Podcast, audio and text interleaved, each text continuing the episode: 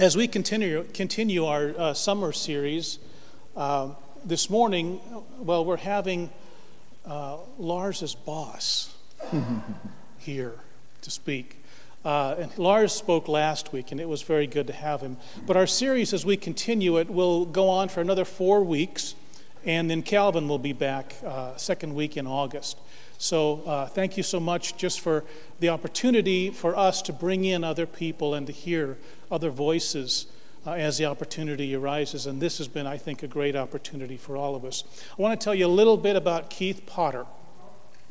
And Keith, uh, I'm not going to edit what he, what's written here, so he'll, he'll have to make amendments if necessary. Uh, he's the vice president for advancement, and he's the director for the Center of Learning and Ethics at Bushnell University. He's got a D, D uh, Doctor Divinity in Bushnell, uh, MDiv from Fuller Theological, and a BS uh, from Bushnell University itself. As Vice President for Advancement, Keith Potter loves advancing the university's mission through crucial relationships with alumni, donors, churches, and the neighboring communities. As a pastor, author, and speaker, Keith has invested his career into relational health strategies for churches, businesses, and families. He was lead pastor of three California churches and held mentoring and applied learning positions at Simpson University and Fuller Seminary. He has been a frequent lecturer at the Baltic Pastoral Institute in Riga, Latvia, the Center for Congregational Leadership in Green Lake, Wisconsin, and Mount Center near Santa Cruz, California. He's still available for preaching, consultation, and keynote speaking. The Center for Leadership and Ethics, under Keith's direction, creates mentoring relationships between community leaders and Bushnell students and provides forums to address relevant topics of our day. The center also presents ethical leader awards to worthy individuals and businesses in the Eugene area. And this is a quote from uh, Keith. I grow, the univer- I grow the university by contributing to our vision and inspiring our team to build partnerships with people who can give to help our vision come true. Uh, Keith is married to Sue, in 84, and they have three children one son in law and four grandchildren. They live in Eugene, where they are avid basketball fans and casual runners. Uh, it's good to have you here today. But let's, as we get started, let's have a prayer just for your, for your words that are coming up. Dear Lord God, we thank you always uh, for the opportunity to share. This morning we ask you to be with Keith as he brings a few words from Scripture uh, for us and help him to know that the words that he's speaking are words that need to be heard here in this place to someone in this location. We thank you, Father, for your blessings always, and we're always grateful that you love us and you care for us. In Jesus' name, Amen. Amen. Thank you, brother. You're welcome. And It is a tremendous privilege to be with you today among all the things that sounded kind of exhausting that I do.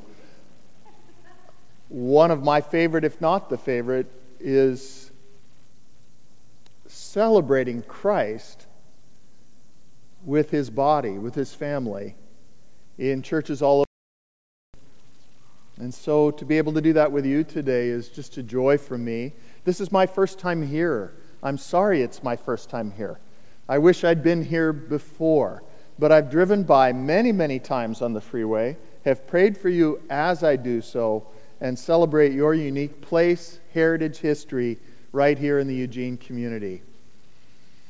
I have served three churches, and each church has its own sort of mission and vision, and then it's thing to do or thing to be in a season.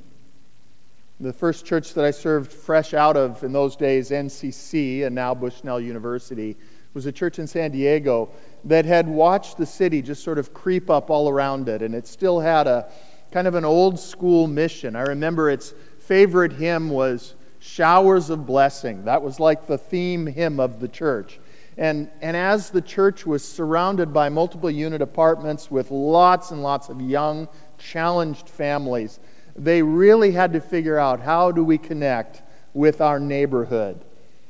The second church I served was in Paradise, California. Many of you know Paradise because it was the town that burned so badly just a few years ago.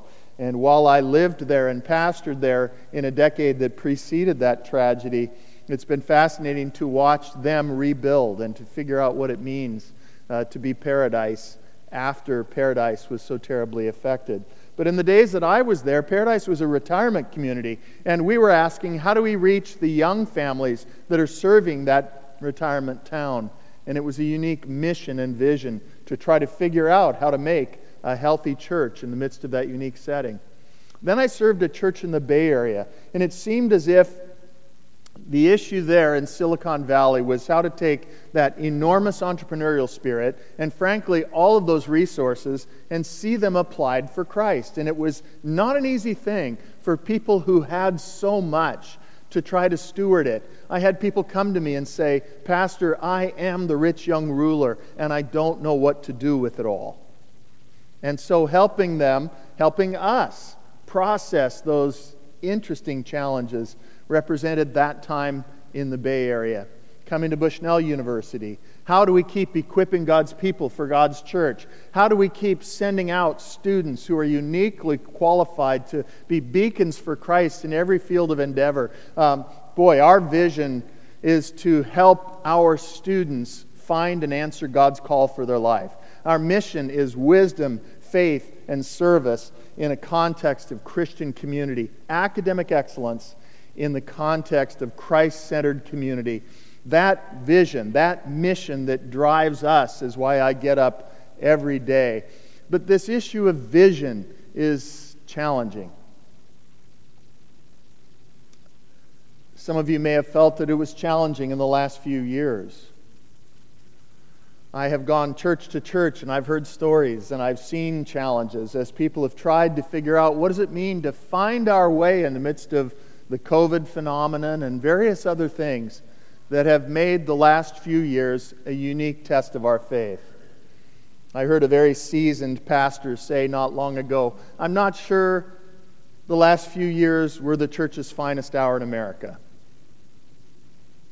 And I would say, I'm not sure they were our best years. But in the aftermath, and I like to pray it's aftermath, as we begin to move back toward or forward into what someone might call normalcy, it's a tremendous opportunity for us to ask who are we and what are we about? What is our vision? What do we see us becoming with God's help? And I go back to a passage of Scripture that I think I learned at a very young age. I think it's one of the few passages of Scripture that's actually spoken in secular environments, at least in part, and often by people who may not really get what they're talking about. This passage has been one of my favorite topics during the last couple of years. I've done a deep dive into the original languages and tried to get at the idea of vision. And here it is Proverbs 29, verse 18. And I'm going to read it from from your Bible today to start with, the one that's in your seats. And this is the English Standard Version. And it says, Where there is no prophetic vision, the people cast off restraint, but blessed is he who keeps the law. May the Lord bless the reading of his word and then the application of His Word to our lives, that we might be more than mere hearers of the Word, but doers of the Word also. The way I learned it from the old King James went like this Where there is no vision, the people perish. But he that keepeth the law, happy is he. That's the old King James Version. Um, I thought I'd go to find out how different um, translators put this. And so I found the New International Version, which is a version I've used a lot over the years. It says, Where there is no revelation, people cast off restraint. But blessed is the one who heeds wisdom's instruction. In the NOG, the Names of God Bible by Baker Bookhouse, it says, Without prophetic vision, people run wild. but blessed are those who follow God's teaching. From the MSG, which is the message, Eugene Peterson's paraphrase, he puts it this way If people can't see what God is doing, they stumble all over themselves. But when they attend to what he reveals, they are most blessed. This is the YLT, Young's literal translation. It says, Without vision is a people made naked. And whoso is keeping the law, oh, his happiness. From the OJB, this is the Orthodox Jewish Bible. I thought, okay, let's go back to the people of the Old Testament to see how they might interpret this. And it says, Where there is no chazon, this is C H A Z O N, the Hebrew word chazon, the people cast off restraint. But he that is shomer, S H O M E R, over the Torah, and I'll express, explain these words in just a moment. Well, happy is he. So let me break this down just a little bit using those old words because that version inspired me.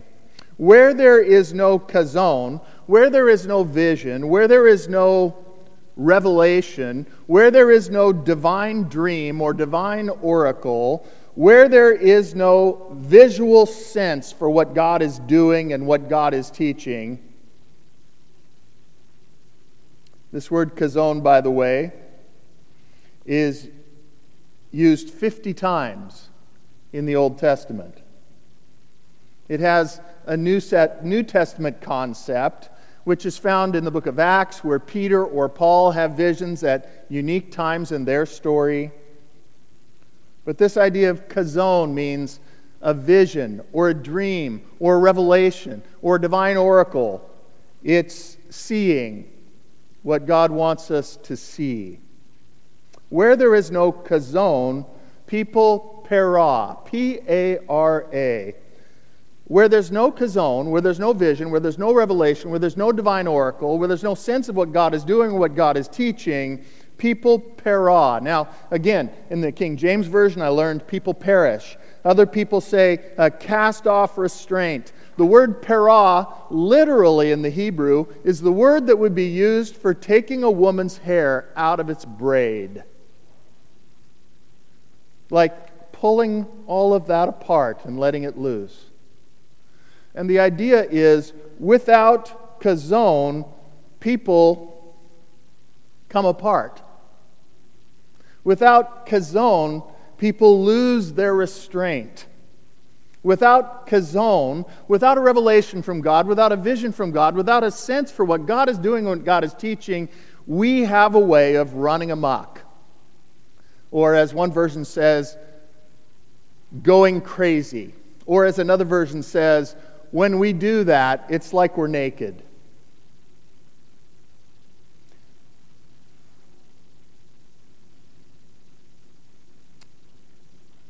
When Moses came down from the mountain after meeting God, came down literally aglow in the presence of God the people were para. They had built calves. They were having these wild parties. And that was what Moses walked into in Exodus 32. The people were running wild, they were para. And that's what happens when we lose the chazon when we lose the sense of divine revelation, when we don't see what God wants us to see, then we go all para. We come undone. But, it says, those who shamar, S H A M A R, those who shamar, which literally means to put a hedge around the garden. Isn't that interesting? Those who shamar, those who put a hedge around the garden, it literally means a hedge around the garden, but in practical usage, it means safeguard. It means to revere. It means to keep guarded like a great and grand tradition or like a deeply held value. Those who put a hedge around it, those who create that sort of sacred garden, those who shamar the Torah, which, by the way, the word Torah, we often think of the law of God, but it's bigger and more than that. Sometimes we put a capital T in front of it and we think of it as the first five books of the Old Testament are the Torah. But in common usage, the small t word Torah really means all the laws, instructions, guidance, truth that God would share with his people. Torah has a broader sense than just legal restriction. It's bigger than that, it's deeper than that. It's not merely a code of conduct, it is a blend of history, of testimony, of exhortations, of the instructions of God. And when people shamar the Torah, what it means is when we put a hedge around all the truth and instruction of God, then We are Esher. We are Esher. And what does Esher mean? E S H E R. Well, Cal, you were onto it, man. It means happy, it means blessed, it means deeply, deeply fulfilled. When we shamar the Torah, by the way, the word Torah is used 220 times in the Old Testament, and it speaks to all the instruction of God. When we value the instruction of God, we are happy. We are blessed. We are deeply satisfied. That's used 44 times in the Old Testament.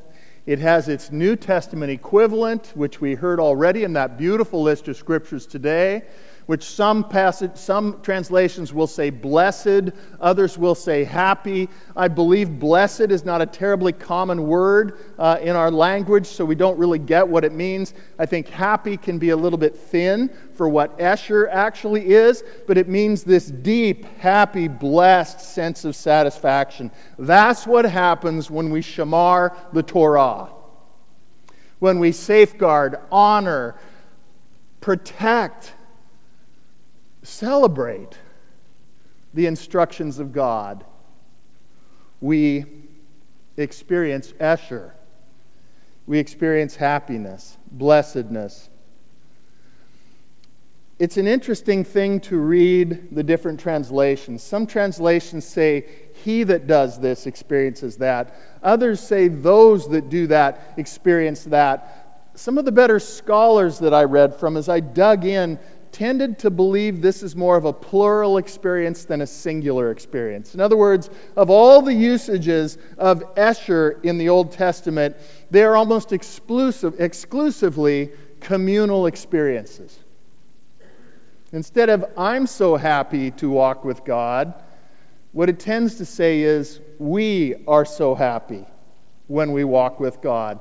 And God wants to bless us, God wants to bless His people and not just the singular me. I loved reading your mission statement. I got online this morning just to read all about you, and then I found it right on the wall out there. And it's that beautiful passage from Ephesians chapter 4 that talks about what the church is and what the church is for. And I just love in bold letters at the end it says, together.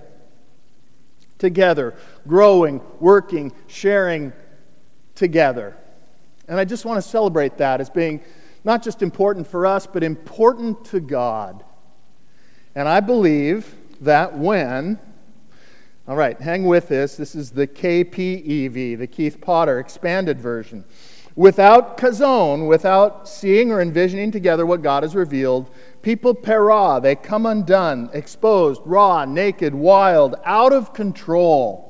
But when we shamar, when we revere and protect and tend like a garden the instructions of God, the Torah, the teaching, the doctrine, the laws, the direction of God, then we are Esher. We are happy. Well, that's kind of the deep dive into the language and into the words and concepts, but I just want to do a few takeaways and then we'll pray and call it a day. Number one takeaway rally around a vision. Rally around a vision. What is God doing? What is God doing? What is God doing today? What has God been doing since the beginning of time? What is God doing in this season of the unfolding will of God? What is God doing in His church? What is God doing in the world? What is God doing? And as many have said through the years, how can I be a part of it? What is God doing? And how can I be part of it?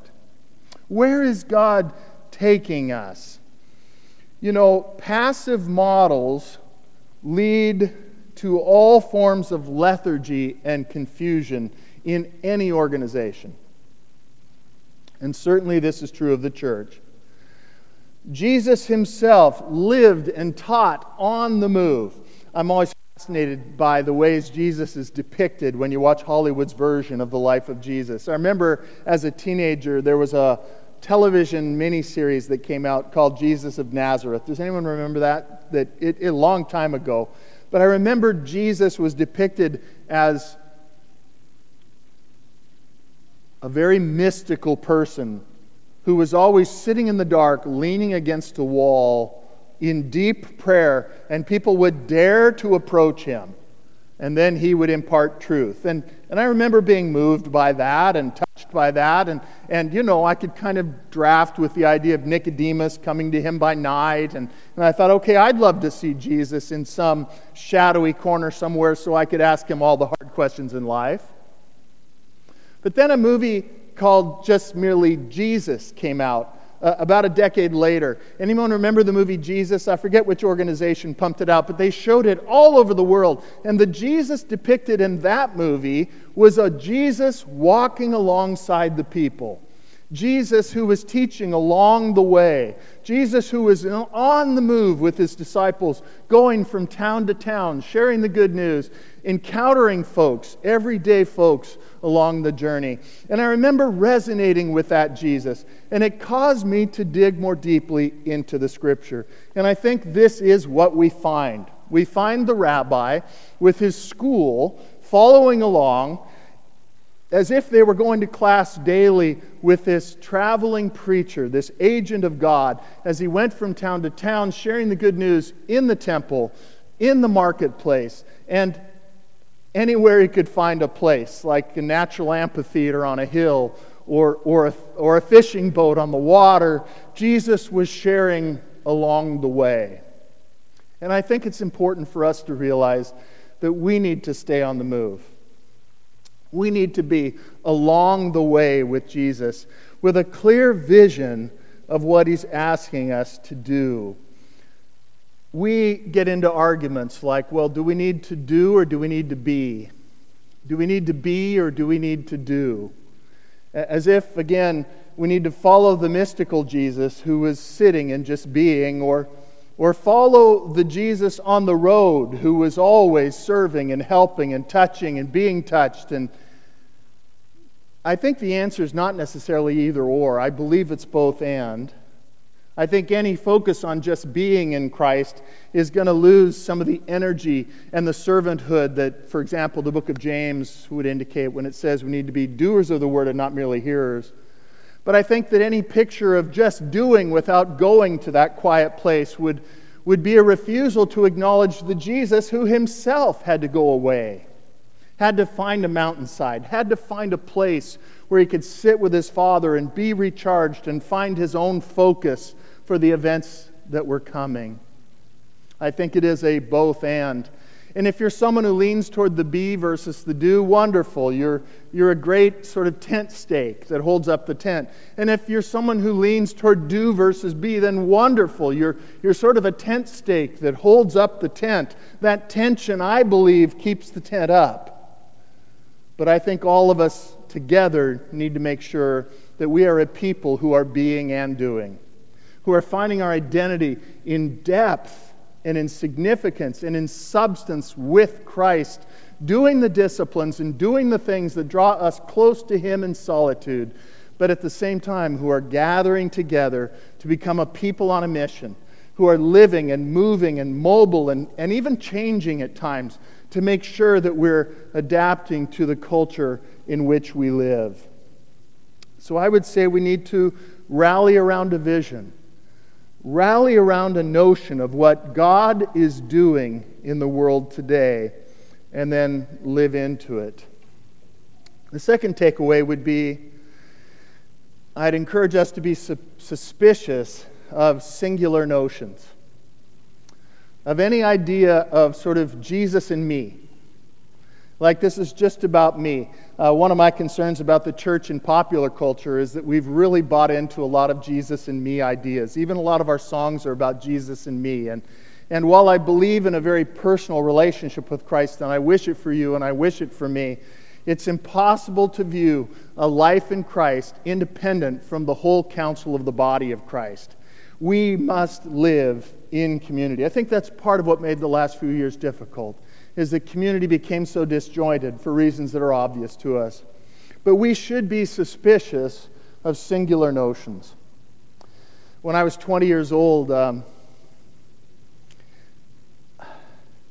I accepted an invitation to sell books door to door in South Texas. I still don't know why I did it. I'm grateful. It was like my personal boot camp.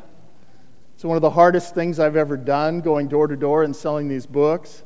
Uh, I think to myself, if I could do that, then I could certainly go to anyone and talk about Jesus because that was just a hard job.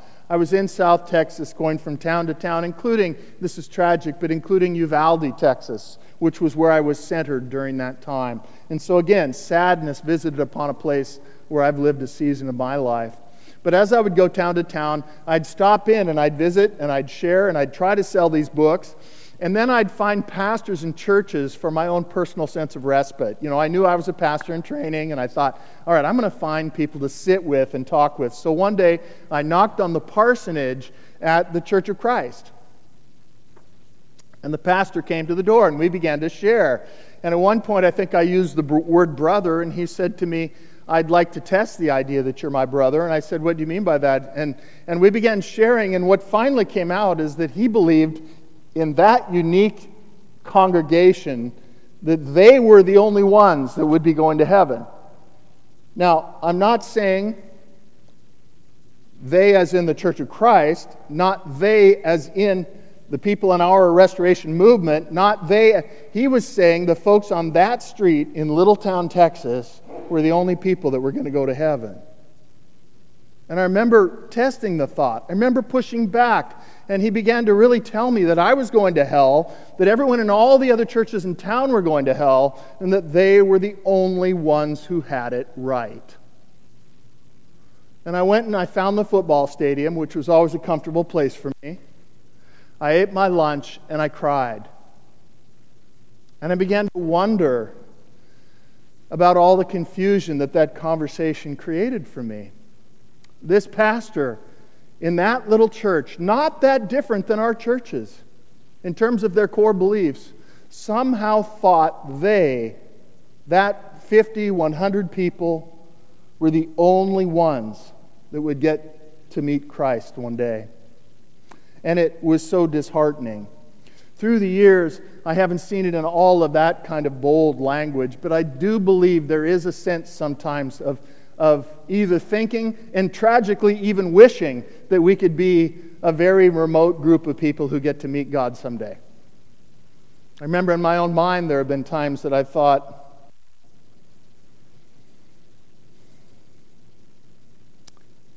I hope that person isn't going to make it.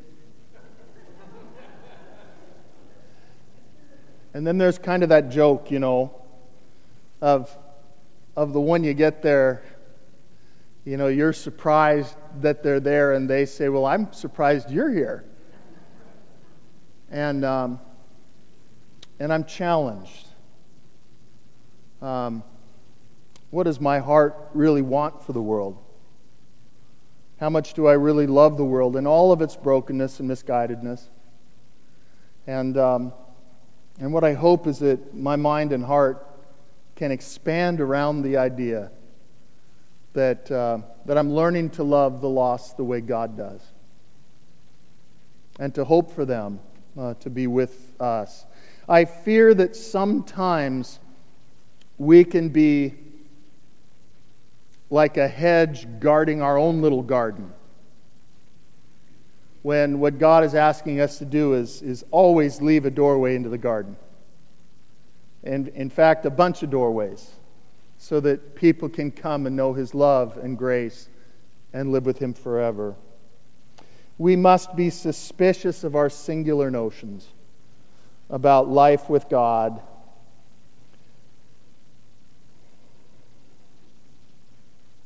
My fear is that more than sin or moral decline, more than style and relevancy, more than political rabbit holes, more than a lot of other things, divisions, meisms, and even our opinions have hurt the church in America more. And, and that's where I think we just have to keep searching our souls to find the humility that, that God would call us into and to live in community, testing all of our ideas with the broad wisdom of the body of Christ. We were not made to live this life by ourselves or for ourselves. We were made for community and for unity. And we are happiest. We experience Esher when we are in the midst of one another. So rally around a vision, be suspicious of singular notions, and then finally go on a blessed journey together. Uh, go on a blessed journey together. Seek the vision together. Pray together. Explore Scripture together. Um, Celebrate values together. Go on this journey together. Choose, honor, and pray for leaders who can help gather around the vision that God has laid out in Scripture. Choose, honor, and pray for qualified, incredible people uh, who can lead us along this wonderful journey with God. And then seek together as a body the collective discernment that is available to us if we shamar the Torah, if we love the Word of God and seek it actively. And then I would say, enjoy the blessed togetherness. Enjoy the blessed togetherness. Have you ever been on a country road?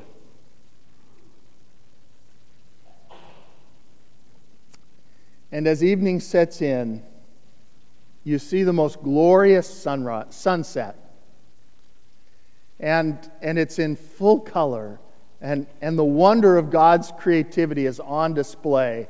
And just by natural instinct, you turn to your right and say, Isn't that amazing? And there's no one there because you're driving alone. Um,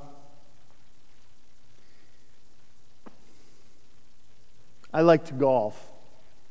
There are moments where I'm walking on the fairway, sometimes playing with absolute strangers, and I'm just overcome by the beauty of the setting. I think golf is one of God's greatest inventions. I really do.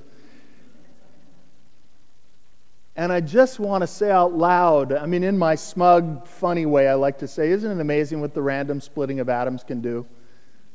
That's my joke for saying this is not an accident.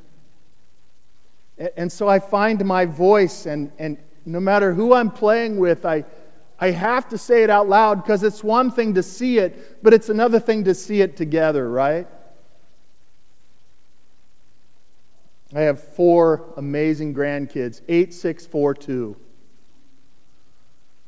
Watching them in their seasons of life, watching them develop is just extraordinary. And I think Part of the beauty of grandparenting is you get to watch and enjoy without having to clean their nose.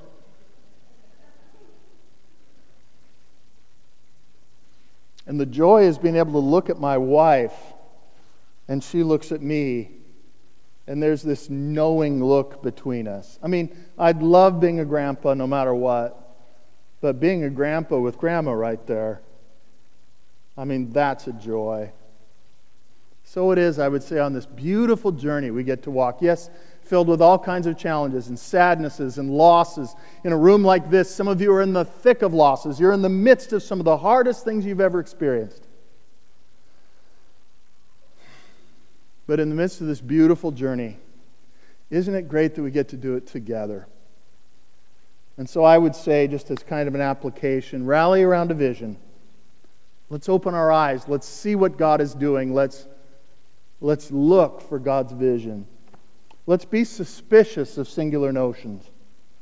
And then let's go on this blessed journey together. Let's, let's find our voices as we open our eyes. Let's celebrate God's goodness and God's beauty and God's creativity and God's redemptive power. Let's celebrate the hope that's ours in Christ Jesus. He is a great Redeemer.